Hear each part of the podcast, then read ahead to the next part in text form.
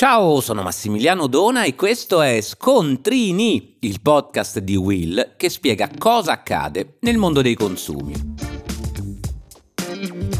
Oggi parliamo del compleanno festeggiato al ristorante o in pizzeria, perché potrebbe accadere di voler portare a tavola una torta fatta in casa oppure acquistata in una pasticceria alla quale siamo particolarmente affezionati. In questi casi non è detto che il ristoratore assecondi la nostra richiesta, anzi è molto probabile che faccia storie, ma non come potresti pensare perché non vuole perdere il guadagno di servire i propri dessert al tavolo, ma per motivazioni che spesso non sono del tutto chiare ai consumatori. Ad esempio, è probabile che il ristoratore non sia disponibile a servire una torta fatta in casa, considerati i rischi che questa potrebbe avere per l'incolumità dei clienti. Pensiamo ad allergie o, nei casi più gravi, a vere e proprie intossicazioni alimentari se il prodotto non è stato realizzato a regola d'arte o magari ci sono stati problemi di conservazione nel trasporto da casa al ristorante. E in questi casi, è bene ricordarlo,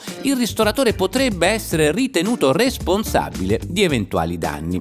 Ecco perché se la torta è stata acquistata in pasticceria è frequente che il ristoratore richieda al consumatore lo scontrino di acquisto per dimostrare appunto che la torta non è eh, artigianale, nel senso non è stata fatta nella nostra cucina, ma è stata ordinata in una pasticceria. E non è tutto, spesso il ristoratore richiede anche che il cliente alleghi la lista degli ingredienti, proprio per garantirsi da eventuali allergie che possano causare dei danni ai partecipanti della festa. Infine è certamente possibile che dopo averti consentito di portare una torta dall'esterno, l'esercente ti chieda di pagare un sovrapprezzo per sporzionare la torta, per servirla al tavolo e molti consumatori pensano che questo sia un abuso.